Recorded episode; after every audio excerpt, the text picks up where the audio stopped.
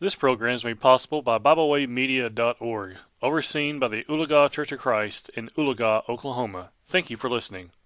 Hello, and thank you for joining me today for the Quiet Moments podcast. I'm your host, Russ Earl. For the thing I greatly feared has come upon me, and what I dreaded has happened to me. Job's greatest fear. This is the topic today here on Quiet Moments. In Job chapters 1 and 2, we find that Satan comes to God, challenging him to allow him to, to test his servant Job. As we find in chapters 1 and 2, Job is referred to, referred to as uh, his servant, a blameless and upright man, one who fears God and shuns evil.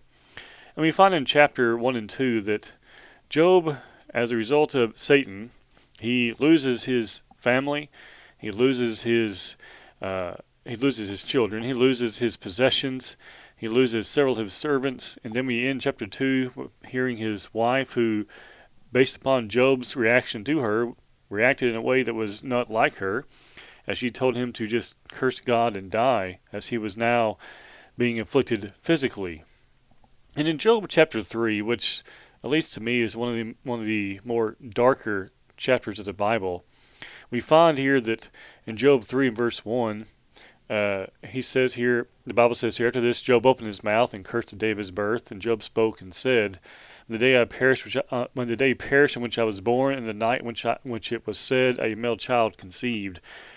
And we find here is Job, you know, he, he has several dark periods in his life, but here in chapter three seems to be his lowest point, when he basically says he wished he was dead, he wished that he had never been born.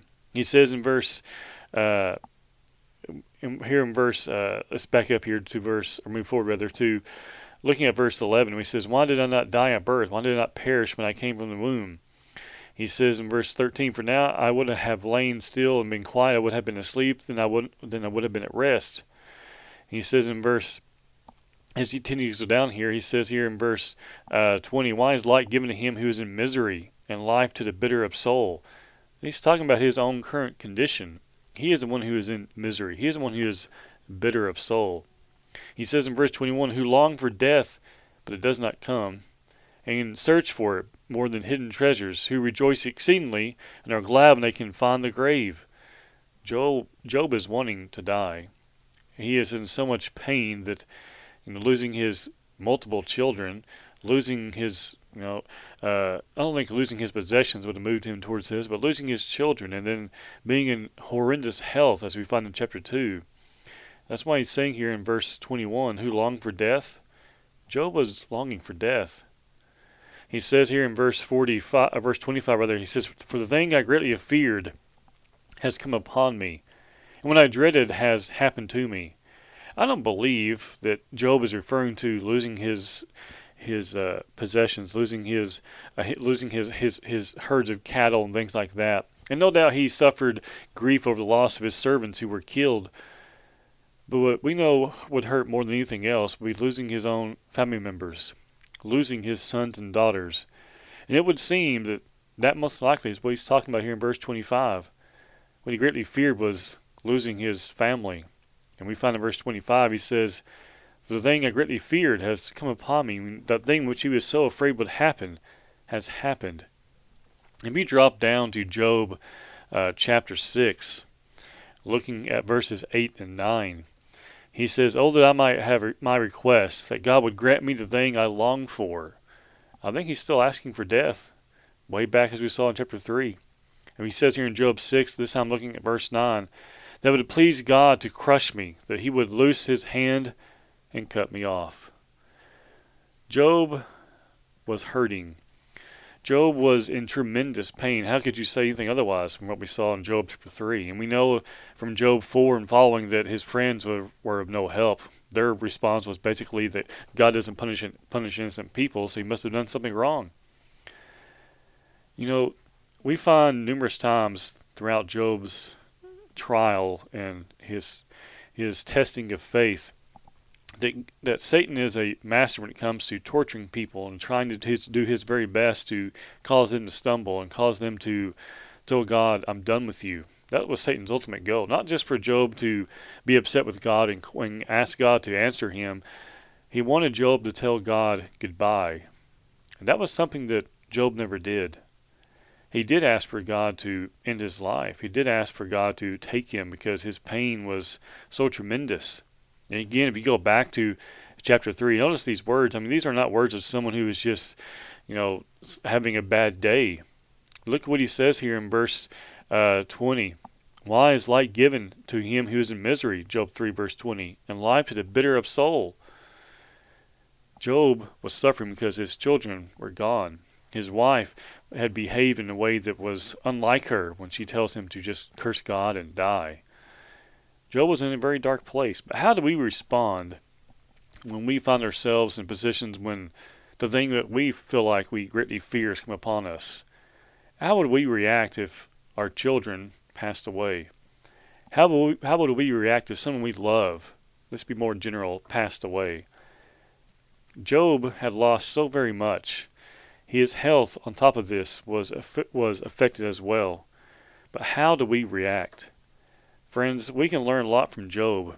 But one thing we can also learn from Job is that we do not want to respond like he does in chapter 3. We shouldn't be those who calling out to God to ask him to end our lives. If Job had committed suicide, the Bible tells us that that would have been sin to take one's own life, to murder oneself, that's what suicide is, is sin.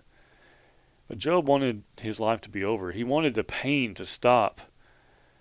We find in verse 20, 21 of Job 3 says, Who long for death that does not come, and search for it more than uh, search uh, for it more than hidden treasures. Who are glad, he says, when they can find the grave. I think one of the reasons why, and Job, you know, there's so many things we could break apart here, but one of the reasons I think Job was saying these things and wanting his life to just to come to an end is because he wanted the pain to stop. He wanted the hurt to stop. I don't think he's talking about the physical pain. I mean, that could have been part of it, no doubt, but I think more importantly was the pain of losing his children, the pain of his wife hurting so much that she lashes out in chapter 2 the pain of his friends who who as we're going to find later are going to just be those who who, who harassed him that's why he says in chapter 6 that he said when he says there in verse 8 oh that i might have my request that god would grant me the thing that i long for. Why? Because his friends certainly aren't helping aren't helping him at all. He says in verse 26 of job chapter 3 i am not at ease nor am i quiet. I have no rest for trouble comes. What trouble is he talking about? The pain of loss, the pain of and the heartache of all the things he's he's endured already, and the pain that's going to continue as we find in chapter four. It doesn't get any better. Know, one of the things we learn, another thing we learn from Job is that despite him calling out to God for him to answer him, believing that God had departed from him, that's one of the tools that Satan used against Job was he wanted him to feel alone. But one of the things that God quickly disperses by his, by his response at the end of the book, Job chapter 42, is that, or Job actually previously to that, but what one of the things he he he blasts out of the water is that God wasn't there, that he wasn't there. God was always there.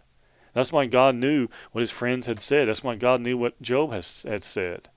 And so, when by God responding, he, Job can immediately find comfort in the fact that realizing that God was always there. See, Job didn't hear the comments of God when he, when God told, told Satan, "Have you considered my servant Job? Uh, there's no one like him on the earth. And blameless and upright man, one who fears God and shuns evil." Job didn't hear the two times that God said that. Even after, you know, God said again in chapter two, after his first, uh, after Job's response to his loss of, of family and loss of, of livestock and so on, he didn't hear those words. But he did hear God forgive him of his poor attitude and of his lashing out in the book. He did hear God answer his prayer. So we think about Job and this idea of what he greatly feared coming upon him. Job still made it through.